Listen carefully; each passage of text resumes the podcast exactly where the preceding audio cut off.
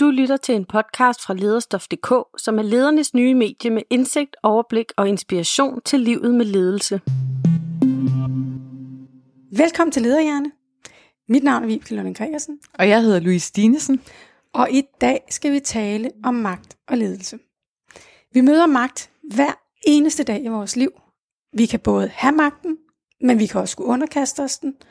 Og som ledere, der har vi magt alene i kraft af vores position og titel. Og derfor er det bare så vigtigt, at vi ved noget om, hvad magt gør ved os, og hvad magt gør ved vores hjerne. Lige præcis. Og derfor så skal vi i dag tale om magt, og vi skal tale om ledere. Vi skal tale om, hvad det er, der sker med mennesker, når de får magt, indflydelse og ansvar. Vi skal også tale om, hvad det er, der får magtfulde mennesker, som toppolitikere, direktører, andre ledere, til nogle gange at gøre ting, som virker helt afsporet eller hensynsløs. Handlinger, der signalerer, at det sådan øh, moralske kompas er helt på afveje. Ja, og der er jo mange oplagte eksempler at dykke ned i, og det er vel at mærke på tværs af både brancher og sektorer, fordi magt eller magtmisbrug er jo ikke noget, der kun sker bestemte steder. Vi ser det i storpolitik, og vi ser det også i lokalpolitik. Vi ser det i finanssektoren og andre C20-virksomheder, men vi ser det altså også i den offentlige omsorgssektor, for bare at nævne nogle eksempler. Så vi skal undersøge, øh, om magtmisbrug handler om såkaldt psykopater i ledelse, eller om vi i virkeligheden alle er disponeret for at kunne misbruge magt under de rette omstændigheder. Så vi skal se på, hvad forskningen viser, og hvad vi ser i praksis. Ja, det går på tværs af brancher, og så nævner vi stærke ord her som psykopater i ledelse. Så vi skal blive klogere på, hvordan vi kan bruge indsigt i og viden om menneskets hjerne til at handle mere etisk, når vi forvalter magten som ledere. For magt handler jo øh, om at have en position eller have ressourcer eller sådan direkte eller indirekte midler til at bestemme over andre eller til at styre noget, påvirke noget i en bestemt retning.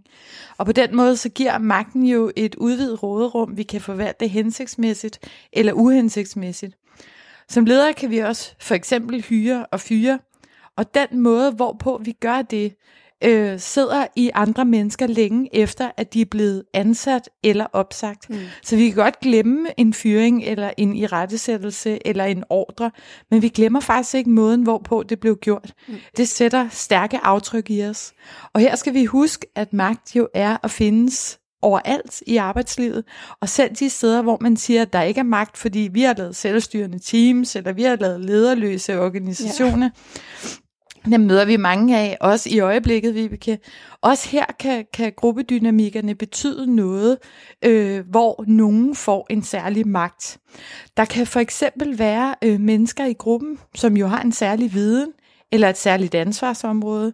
Det kan også være, at de har en særlig sådan fremtoning eller attitude, eller en angstinitet, som gør, at de kan føre noget i en bestemt retning. Så uanset hvilken form for magt vi taler om, så bør øh, ledere vide noget om magtens sådan mere øh, lyse, men også dystre og mørke sider. Du har fuldstændig ret, Louise. Og en vigtig pointe i denne forbindelse er, at øh, magten altid indebærer en spænding mellem den, som har en særlig position på den ene side, som det du taler om, men også dem, som frivilligt jo lader sig underkaste magten på den anden side. Hvis ikke vi som mennesker fra naturens side både havde potentialet for at udøve magt og til at underkaste os magt. Og hvis dem, der har magten, ikke accepterer tegnene på underkastelse, så vil vi ganske enkelt ikke kunne skabe fællesskaber, samarbejder og de samfund, som har været med til at sikre vores overlevelse. Det er fuldstændig afgørende for os mennesker og vores evne til fredelig sameksistens. Og samtidig så er det jo også en kilde til nogle af de mørkeste sider i mennesket. Og det er altså bare et virkelig interessant paradoks. Ja, der er en dobbelthed her, og så væsentligt med den underkastelse, du taler om. Fordi med magten følger derfor også et enormt etisk ansvar for den anden, det andet menneske. Som ledere har vi på rigtig mange måder med magten også et ansvar for at bevare andre menneskers værdighed, men også deres trivsel. Og alene i kraft af en titel følger jo ofte sådan en form for kodex omkring, hvad en leder kan, må og bør gøre. Magten er slet ikke værdifri. Øh, vi ser jo, når vi kommer ud, Vibeke, at ledere sidder i særlige lokaler. Mm. De går til særlige møder. De har nogle særlige beføjelser. De har et udvidet ansvar. Og det ser vi hele tiden. Vi ser også, når vi kommer ud, at der ligefrem er parkeringspladser, som er afmærket med ledernes navn, og de her parkeringsbåse, de er så placeret lige foran receptionen, så lederne ikke skal gå så langt for at mm. komme ind på arbejdspladsen. Og alle de her elementer er altså markører for magt i vores arbejdsliv, og de er med til at påvirke vores hjerne, vores associationer, vores følelser, vores reaktioner og vores handlinger. Ja, vi har virkelig mange symboler på mm. magt øh, hele tiden, og status på forskellige vis. Øh, og det er super interessant det her med underkastelsen også.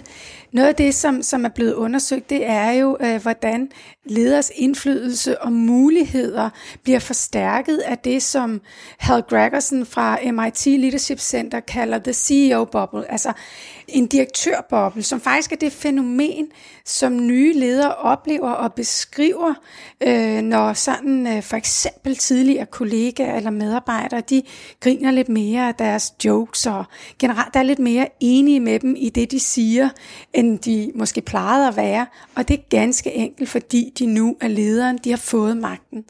Så medarbejdere har det altså helt generelt med at følge lederen, og, det, og dermed jo signalere en form for anerkendelse af magten. Ja, lederen kommer lidt ind i varmen, og det er interessant nok med forskeren her, Gregerson, han beskriver også, hvordan øh, ledere også får mindre negativ feedback, i hvert fald mindre sådan reel og kritisk feedback fra omverdenen. Øh, markant mindre end gennemsnitsmedarbejderen får det. Og det gør jo så, at lederen kan miste både øh, helt afgørende viden og vigtige perspektiver, og måske endda muligheden for at tilpasse sin adfærd, hvis han eller hun er sådan helt på afveje. Det er jo kritisk. Ja, vi kan måske ligefrem tale om, at underkastelsen faktisk gør det nemmere for ledere at både udvikle, men også fastholde nogle af de her uhensigtsmæssige mønstre, og måske nogle gange ligefrem uetisk eller ubehøvlet adfærd. Fordi hvis ingen siger til lederen, at det var en dårlig fyringsrunde, eller ingen minder lederen om, at, at de her afdelingsmøder faktisk ikke bringer noget godt med sig, måske fordi lederen bruger det meste af tiden på at tale selv, så er det rigtig svært at gå ind og øh, gøre noget ved det. Og så er vi jo tilbage til det med det almindelige menneskelige igen. Tilbage til, til det, at vi og vores hjerner i virkeligheden er designet til. Vi taler om det i de første episoder, det her med, at vi jo i bund og grund er designet til først og fremmest at overleve både som individ og art. Og en måde at sikre sin overlevelse på, det er at være stor, stærk og magtfuld. Så får man det bedste af det hele, og det gælder altså alt fra den bedste partner til de bedste bopladser, hvis mm. vi skal se det i sådan et lidt mere øh, historisk perspektiv. Og så er der bare også en anden og mindst lige så effektiv strategi, og det er jo at være ufarlig for de magtfulde. At tilpasse og underkaste sig, så vi ikke bliver sanktioneret, så vi ikke bliver udstødt eller måske direkte destrueret af de magtfulde. Ja, så vi kan lige vende tilbage her til dine pointe for før, at magten og underkastelsen følges ad, og er nogle helt naturlige menneskelige tilbøjeligheder, som kan sikre vores overlevelse, og som gør det muligt for os at leve i grupper, leve sammen, uden at vi konstant øh, skal have de her interne magtkampe og konflikter. Ja, men det er jo bare også sådan, at i takt med, at vores hjernebark er blevet større, så har vi udviklet mere og mere komplicerede magtstrukturer, både formelle og uformelle i samfundet og på arbejdspladser. Og det skaber altså nogle udfordringer for os som dyreart, hvis man kan sige det sådan, fordi vi kan som ingen andre udtænke mere og mere nedadrægtige måder at hævde vores magt på og holde andre nede på. Og fordi magt jo sikrer vores overlevelse, så vil vi også helt instinktivt gøre rigtig meget for at bevare magten, når først vi har fået den. Mm. Og det er jo især, når ledere sådan misbruger magt eller overskrider andres grænser, at vi møder den her, det vi også i vores arbejde kalder den dysfunktionelle, og til tider så den helt ødelæggende magt. Vi ser også magtfulde mennesker som toppolitikere, topledere og andre ledere nogle gange gør ting, øh, som kan virke fuldstændig vanvittige eller hensynsløse. Så Ja, det er, jo, altså det er jo næsten oplagt lige nu at nævne både MeToo, men jo også for eksempel bankverdenen. Ikke? Mm. Og måske oven i købet stille spørgsmålet her, om det er onde, kyniske, beregnende mennesker, der skader andre, ønsker at skade andre, eller bare vender det blinde øje til, øh, når der hvidvaskes for milliarder. Eller om det måske kunne være lidt mere nuanceret end som så. Ja, for er det uempatiske, ufølsomme mennesker, som bruger deres ledelsesret til at få andre mennesker til at strække sig? Langt i arbejdet, så det hele ender med at, at skabe nogle skader på ansatte og kunder for eksempel. Vi har set alvorlige sager i pressen, og vi ser dem også i øjeblikket, øh, og mennesker i toppen af virksomheder, som ser ud til at køre helt af sporet. Vi har set det øh, med sager i Danske Bank, øh, IT Factory, Nordisk Fjer, vi ser det på området for krænkelser i øjeblikket. Ja, eller vi kan også bare kigge på øh, den sådan øh, jo meget gamle fortælling om chefen, der behandler sine ansatte som maskiner, udnytter andres godhed, bliver grådig og optaget af egne behov, og måske ovenikøbet er grov og respektløs over for medarbejdere. Så vi skal tale om det. Vi skal tale om, hvad forskningen viser os om, hvordan vi kan bruge viden om menneskehjernen og menneskets natur til at forstå, hvad det er, der sker med mennesker, der får magt. Og lad os tale om, hvordan menneskets særlige evne til compassion kan forebygge skandaler øh, og også lidelse skabt mm. af det, som man jo i virkeligheden kunne kalde magtfuldkommenhedens egocentrisme. Og dermed gennem det give ledere et mere øh, etisk kompas at navigere efter. Ja, så godt du insisterer på compassion. For, for at sige det sådan helt lige ud, så har vi masser af data, der bekræfter, at folk med magt og folk med høj status ikke altid optræder sådan helt så hensynsfuldt, som man kunne ønske sig. Og i den lidt mere sådan øh, underholdende ende, hvis man kan sige det sådan, så kan vi nævne en forsker, Paul Piff. Han har dokumenteret, at mennesker, der kører i dyre biler, det vi kunne kalde direktionsvognene, faktisk fire gange så ofte som andre mennesker er hensynsløse over for andre trafikanter. De her øh, direktionsvogne, de blokerer, de giver ikke plads, de presser i trafikken. Og den her øh, hensynsløse adfærd har de her mennesker, der kører de her biler, altså tre gange oftere også over for fodgængere. Ja.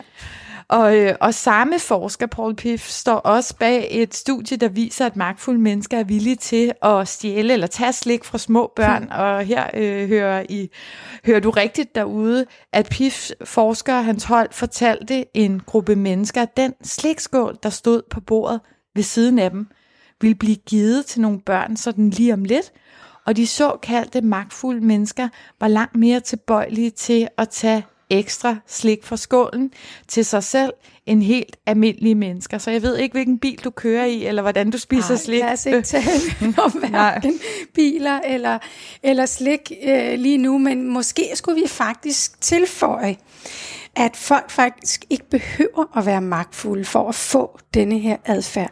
Det er altså noget, der ligger helt dybt i vores natur.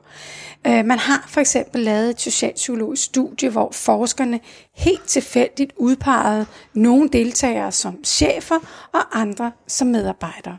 Og så gav man dem lidt penge til at købe chokolade til sig selv og eller de andre. Det viste sig, at de tilfældigt udpegede chefer var langt mere grådige end de tilfældige medarbejdere. Cheferne købte i gennemsnit 32 stykker til sig selv og 11 til medarbejderne. Og medarbejderne omvendt, de købte 10 til sig selv og 33 til de andre. Så det her er altså noget, der ligger dybt i os, et potentiale, der ligger dybt mm. i os. Og det her, det er selvfølgelig den lidt lette ende. Ikke? Ja. Men du har noget andet, Louise. Og de er tilfældigt udpeget her, ikke? Så, øhm, jamen, selvom det er rigtig mange år siden, så kan vi også kigge ind i et andet socialpsykologisk eksperiment, The Stanford Prison Experiment, som er også et historisk eksempel på, hvad øh, mennesker kan føres til at gøre, når de i en social kontekst får tildelt en status eller en magt over andre. Den dengang 38-årige psykolog Philip Zimbardo, øh, han interesserede sig for de øh, psykologiske mekanismer, der påvirker fanger øh, altså indsatte og personale i et fængsel. Og han udtænkte et eksperiment, der kunne kaste noget lys over den særprægede gruppedynamik, han så her i de her situationer. Og her kommer det vilde så. Tag et par håndfulde almindelige velbegavede studerende ved det amerikanske universitet. Del dem op i to hold, og kald den øh, det ene hold for fanger, og det andet hold for fangevagter. Eller fangevogter hedder det jo. Betal dem 15 dollars om dagen for at opholde sig i en kælder i to uger som led i et socialpsykologisk eksperiment. Hvad sker der? Efter kun seks dage måtte øh, Philip Zimbardo og hans folk afbryde eksperimentet for at forhindre varige psykiske skader øh, på deltagerne, som var med i det her forsøg. De udpegede fangevogtere udførte simpelthen psykisk terror mod fangerne, så det blev så voldsomt, at man måtte afbryde. Og det er altså ikke onde mennesker, der var rekrutteret til det her studie. Det er onde mønstre i vores dynamikker og vores psykologi, gruppedynamikker, som får magten fuldstændigt på afveje, øh, hvilket han viste med det her forsøg. Altså man kan sige, der begynder at tegne sig et mønster her, øh, både for hvad der sådan meget hurtigt kan ske, fordi vi har potentialet i os, men øh, også hvad der sker, hvis vi så over tid har magten. Og det betyder også, at vi skal begynde at se på neurovidenskaben omkring magt og menneskehjerner. Og her er professor Keltner fra Berkeley University fuldstændig central. Fordi han har gennem sin forskning ganske enkelt dokumenteret, at mennesker med magt, altså chefer, velhavende mennesker, overlæger, højt placerede politikere, de handler mere impulsivt, de er mere risikovillige, mindre opmærksomme på konsekvenser, og særligt interessant, deres evne til empati er reduceret.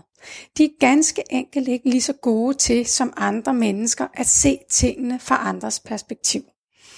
Keltner har i en lang række forsøg dokumenteret, at magt og status hæmmer dele af den præfrontale cortex, altså hjernebarken, og det er den del af hjernen, der gør os menneskelige. Og det, der særligt påvirkes, det er de dele, der rummer vores evne til empati, altså vores evne til at se og forstå andre menneskers følelser og reaktioner. Ja, og nu er vi helt inde i det neurale, og ikke nok med det, så har forskeren Kjeldner her, han har i sit arbejde også studeret en meget kompleks del af vores nervesystem, nemlig vagusnerven. Og vagusnerven er den længste nerve i kroppen, der sådan lidt populært sagt forbinder de følelsesregulerende systemer med hele kroppen. Og vi ved fra forskning, at høj vagusnerveaktivitet er associeret med compassion og taknemmelighed og værdsættelse. Mm. Og Kellner har i sine studier vist, at aktiviteten i vagusnerven øh, sådan reduceres markant hos magtfulde mennesker. Og det kan jo i den grad forklare den del af den adfærd, vi ser øh, hos magtfulde mennesker, som du taler om. Men du havde også noget mere for hjerneforskningen, Vibeke. Det har du generelt øh, mm. en mhm. del om.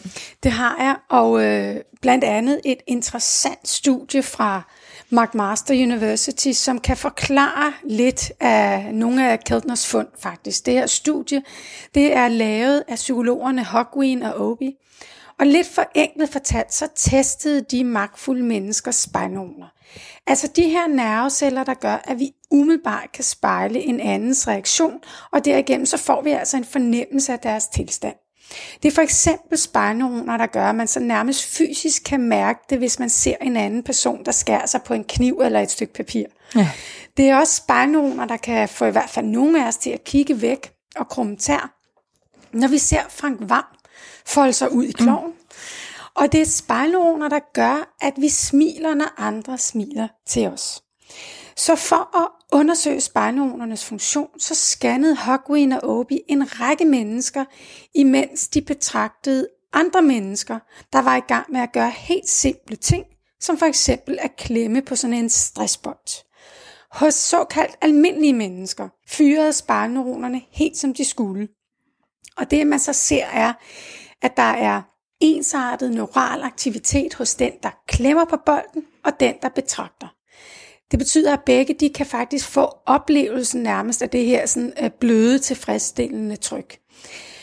Men hos de magtfulde mennesker, der var aktiviteten markant mindre. Også når man bad dem om virkelig at prøve at forestille sig, hvordan det måtte mærkes for den, der klemmer på bolden. Og det var faktisk sådan, at jo mere magtfuld testpersonen var, jo mindre aktivitet var der i spejlneuronerne. Jo mindre kunne de faktisk spejle den anden persons reaktion og oplevelse.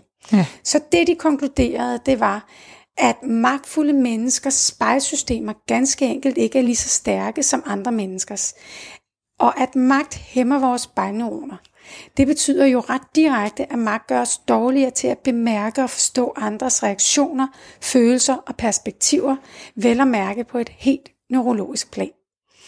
Men lad os lige slå en ting fast, det synes jeg simpelthen er så vigtigt, når vi, når vi øh, taler om det her, mm. Louise, det er, at det her betyder selvfølgelig ikke, at mennesker med magt er onde eller ligeglade. Det er jo ikke fordi, at magt får os til at ønske at være mindre sympatiske eller empatiske, eller får os til at søge afstanden til andre mennesker. Det er simpelthen helt neurale følger af at påtage sig et stort ansvar og det pres, der følger med. Det påvirker vores hjerne, og det gør det sværere for os at have omsorg for andre mennesker, og for at øh, se verden mm. fra deres perspektiv. Og vi møder heller ikke som sådan onde mennesker, når vi kommer rundt og arbejder med ledelse. Men vi ved øh, begge to, at hjernen er plastisk og kan forandre sig, at magt forandrer hjernen. Og det kalder jo selvfølgelig på en helt særlig øh, erbødighed, ydmyghed og respekt alene i kraft af at øh, have magt og have den evne til at påvirke andre mennesker omkring os. Mm. Ja, det er jo derfor, vi kan tale om lederhjerne som et fænomen. Et fænomen, som vi måske skal gøre en indsats for at øh, forebygge og helbrede. Fordi det behøver ikke være den dysfunktionelle magt, som vi har beskrevet her. Nej, nej, for, for de her forandringer i hjernen kan man arbejde med, og de kan undgås. Som du også var inde på, Vibeke, så det er jo ikke sådan, at ledere og andre magtfulde mennesker vågner op om morgenen og sådan tænker, hey, jeg ønsker at snyde, jeg ønsker at genere, jeg ønsker at dominere andre. Det er ganske enkelt et, et resultat af de her helt neurale ændringer i hjernen, øh, som du taler om, og særligt hjernebarken. Og det er jo baseret på vores natur som pattedyr. Det er en uundgåelig følge af, af den menneskehjerne, som vi alle sammen er udstyret med. Og øh, det er noget, der vil kunne ske for os alle sammen i en situation, hvor vi får magt og indflydelse eller status. Det så vi også demonstreret i nogle af undersøgelserne her sidst. Men at det ikke er vores skyld, er jo ikke det samme som, at det ikke er vores ansvar, Vibeke. Nej, lige præcis. Øh, og netop gennem viden om menneskehjernen generelt og vores egen specifik, der kan vi jo som ledere tage ansvar for den indflydelse, magt kan have på os. Og hvis vi udvikler og træner vores evne til compassion, så kan vi også modvirke det empatitab, der ligger i, at blive magtfuld, eller der potentielt ligger i at blive magtfuld. Fordi compassion er jo også evnen til at sætte sig i andre steder, til at være opmærksom på andres trivsel, forstå andres reaktioner være nysgerrig på, hvordan vi bedst hjælper dem, og aktivt at handle for at både hjælpe og være til gavn. Øh, både for andre, men jo også for den virksomhed, vi kan være en del af. Ja, og det er her, jeg bliver så glad, ikke? fordi indbygget i Compassion findes denne her etiske orientering, som beskytter os mod magtens uhensigtsmæssige indflydelse på vores øh, neurale systemer og vores adfærd. Så Ja, vi kunne fortsætte øh, længe endnu med det her tema, og der er super mange spændende mm. studier, som vi slet ikke har været omkring. Ja. Og der er rigtig, rigtig meget værdifuld og brugbar viden for ledere på det her felt. Så jeg er jeg er helt sikker på, Louise, at vi kommer til at vende tilbage til noget af det her, men vi skal til at runde af. Ja, det skal vi, og lad os slutte af med et par enkle gode strategier, vi arbejder med, øh, der tager udgangspunkt i den viden, øh, vi har her, og som er noget af det, som du som lytter eller som leder derude kan gøre allerede nu. Vil du ikke starte, øh, Vibke? Det vil jeg godt, og øh, jeg får faktisk lyst til at nævne en strategi fra den unge psykolog, du nævnte tidligere. Ja. Han er nu blevet professor og hedder Phil Zimbardo, og det er jo ham, der stod bag Stanford Prison Experiment. Og han har gennem de sidste mange år arbejdet med compassion. Og jeg hørte ham sidste år på The Compassionate Mind Foundation konferencen. Og her der kom han med en opfordring, som vi alle kan følge. Zimbardo sagde, do one act of compassion every day. Og hvad er det så? Er det at smile til kollegaerne, når jeg går forbi dem op ad trappen? Er det at takke servicemedarbejderen, der tømmer skraldespanden og går rent på toiletterne? Eller er det at tage en kop kaffe med til sekretæren, når jeg nu alligevel henter en til mig selv? Essensen er i virkeligheden ikke så meget, hvad den konkrete handling er. Essensen er at påvirke aktiviteten i de dele af din hjerne, der er forbundet med vores evne til compassion. Og så vi kan påvirke hjernen af den her vej. Og nu tager jeg så lige den strategi, som du plejer at tale så varmt om, Vibeke. Ja. Husk at trække vejret. Rytmisk, dybt og roligt. sådan helt ned i maven. Cirka 5-6 åndedrag i minuttet. Og grunden til, at denne her øh, vejrtrækningsstrategi er vigtig at have med igen, er, at vagusnerven, som vi talte om tidligere, og som har mindre aktivitet hos magtfulde mennesker, øh, vi ved faktisk, at ved at trække vejret roligt, så kan vi øge aktiviteten i vagusnerven. Beroligende vejrtrækning og roligt tempo er sådan en direkte vej til at påvirke aktiviteten i hjernen. Så sæt tempoet øh, ned, når du går, skriver og taler, så øh, hjælper du også hjernebakken sådan tilbage på sporet, kan man sige. Og øh, intet går så godt sammen som et roligt tempo og et øh, roligt åndedræt. Så mm. vejrtrækningen er lige, vigtig. Lige præcis. Du er fuldstændig ret, Louise. Øh, og noget af det, vi har talt om her, det er jo også, hvordan øh, magt fodrer og kilder vores ego og vores følelser af at være særlige og betydningsfulde. Og nogle gange, så kommer det jo direkte til udtryk i vores sprog. Vi har masser af eksempler på, at magtfulde mennesker i meget høj grad bruger jeg, mig og mit i kommunikationen. Og det har faktisk indflydelse på miljøet og stemningen, der er omkring os, og det flytter jo vores fokus, og det fastholder vores fokus på egoet og mindre over på fællesskabet. Men noget af det, vi som ledere kan gøre, og være opmærksomme på, hvis vi skal lidt væk fra, kan man sige, det ego-fokus, så er det i virkeligheden, om vi bruger i højere grad ord, der taler til fællesskabet mm. og som øger trygheden. Så i stedet for øve sig i at bruge ord som vi og os, frem for mig og mit. Og med det er vi ved at være noget til vejs ind. Så hvis du glemmer alt andet fra i dag som lytter, så husk, at magt forandrer din hjerne. Det er ikke din skyld. Men når nu du ved, hvad magt gør ved vores menneskehjerne, når nu du ved, at magt fodrer dit ego og reducerer empati og compassion på samme måde, som det at være medarbejder kan give en øget risiko for ikke at komme med kritik, ja, så bliver det også en del af ledelsesopgaven at tage ansvar og gøre noget ved det.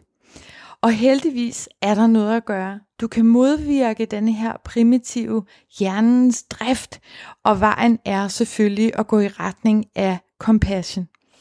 Ja, og i næste episode taler vi om konkurrence. Og om hvad der sker, når vi får skabt kulturer, hvor usund konkurrence og sammenligninger fører til snyd og bedrag, til primitiv og umenneskelig adfærd. Og hvis du kan lide, hvad du hører, så husk at give det videre. Fortæl det til dine kollegaer og i dit netværk. Og Lederhjerne, podcasten, som du har lyttet til her, den finder du der, hvor du normalt hører din podcast, og så finder du den på lederstof.dk. Mit navn er Vibeke Lunding Gregersen. Jeg hedder Louise Dinesen. Tak fordi du lyttede med.